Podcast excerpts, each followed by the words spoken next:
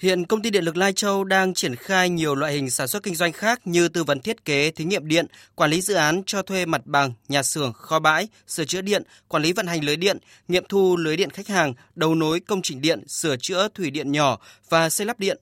Đây là lĩnh vực rất quan trọng trong công tác kinh doanh và dịch vụ khách hàng. Hoạt động sản xuất kinh doanh khác góp phần nâng cao chất lượng dịch vụ khách hàng và năng suất lao động, thu nhập cho công ty và người lao động, đồng thời tạo ra sự gắn kết đồng thuận với khách hàng trong công tác an sinh xã hội, minh bạch công khai các dịch vụ mà ngành điện thực hiện.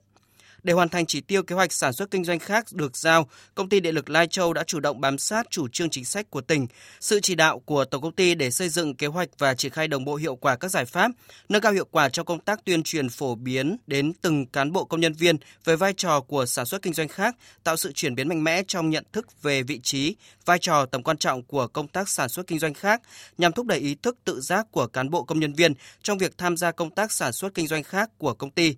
tăng cường sự phối hợp giữa các phòng ban đơn vị trong công tác sản xuất kinh doanh khác, triển khai hiệu quả công tác thanh tra kiểm tra tại các đơn vị để nắm bắt khó khăn có giải pháp tháo gỡ và tham mưu chỉ đạo, điều hành sản xuất kịp thời, đồng thời củng cố bộ máy tổ chức nhân sự tham gia hoạt động sản xuất kinh doanh khác, tăng cường năng lực, chất lượng hoạt động của bộ máy quản lý từ công ty đến các đơn vị.